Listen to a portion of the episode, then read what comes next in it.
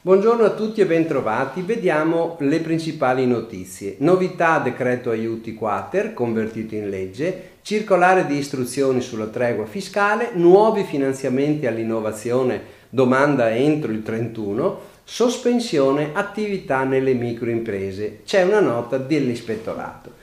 Decreto aiuti quater convertito in legge e pubblicato in gazzetta del 17 gennaio con la legge di conversione. Sono tre gli ambiti principali di modifica apportati in sede di conversione. La prima, il posticipo del termine per fruire dei crediti d'imposta agli impresi su acquisti di energia elettrica e gas relativi agli ultimi sei mesi che divent- 2022 che diventano utilizzabili fino al 30 settembre prossimo. In alternativa questi crediti sono cedibili solo per opere intere alle imprese beneficiarie e altri soggetti senza facoltà di successiva cessione, fatta salva la possibilità di due ulteriori cessioni a favore di banche o intermediari. In secondo luogo l'articolo 2 bis viene posticipato di tre mesi dal 31 marzo al 30 del 6 termini entro cui è utilizzabile in compensazione tramite modello F24 il credito d'imposta del 20%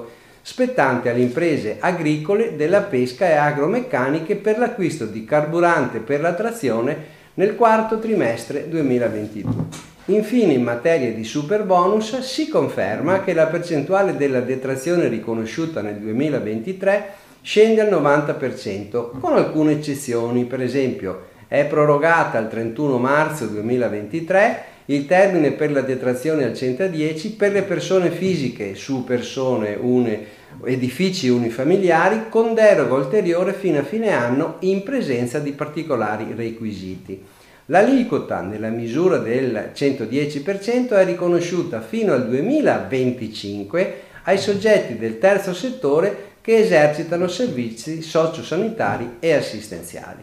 Pubblicata circolare ADE di chiarimenti sulla tregua fiscale, la circolare numero 2 del 27 gennaio, le agenzie delle, entrate hanno reso noto le istruzioni per i contribuenti che intendono beneficiare delle misure di tregua fiscale previste eh, con il decreto, eh, con la legge bilancio 2023. Si tratta di una circolare omnibus con tutte le possibilità per usufruire delle norme agevolative. Ad esempio sul ravvedimento operoso speciale per le violazioni concernenti le dichiarazioni fino al 2021 si ricorda che si permette ai contribuenti di versare entro il 31 marzo 2023 un importo pari a un diciottesimo del minimo edittale delle sanzioni previsto dalla legge oltre alle imposte e gli interessi dovuti. Entro il 31 marzo 2023 dunque deve essere effettuato il pagamento dell'intero importo oppure della prima rata nel caso di pagamento rateale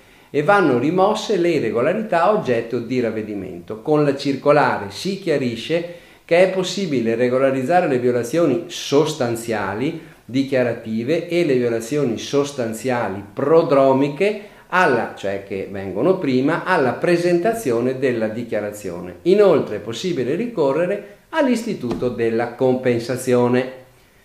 Finanziamenti per 500 milioni all'innovazione. Domande a partire dal 31 gennaio. Attraverso la piattaforma online del Mediocredito Centrale è già possibile predisporre le richieste di agevolazione da inviare a partire dal 31 gennaio per gli accordi di innovazione 2023 previsti dal decreto del Ministero dello Sviluppo Economico al 31 dicembre 2021, a valere sul Fondo Nazionale complementare al PNR.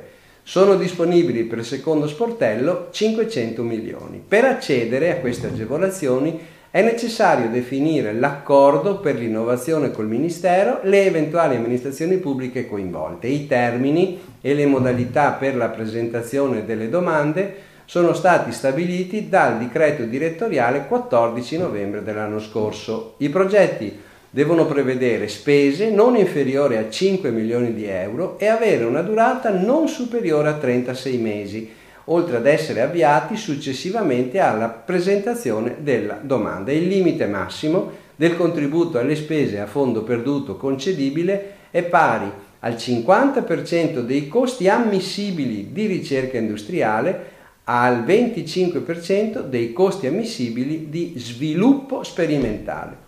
Sospensione attività nelle microimprese. C'è una nota dell'ispettorato, la numero 162 del 24 gennaio, dove l'Ispettorato Nazionale del Lavoro precisa le modalità di applicazione della misura sanzionatoria di sospensione nelle microimprese. In questo documento l'ispettorato ricorda che i provvedimenti di sospensione delle attività per le violazioni in tema di lavoro irregolare non sono applicabili nel caso in cui il lavoratore risulti l'unico occupato nell'impresa. Ma attenzione, viene precisato che la sospensione può essere ordinata anche nelle microimprese per altri tipi di violazione, ad esempio gravi irregolarità in tema di sicurezza del lavoro come la mancanza del DVR o della nomina del responsabile sindacale che sono sufficienti da sole a giustificare il provvedimento. Bene, vi auguro buon lavoro e buona settimana.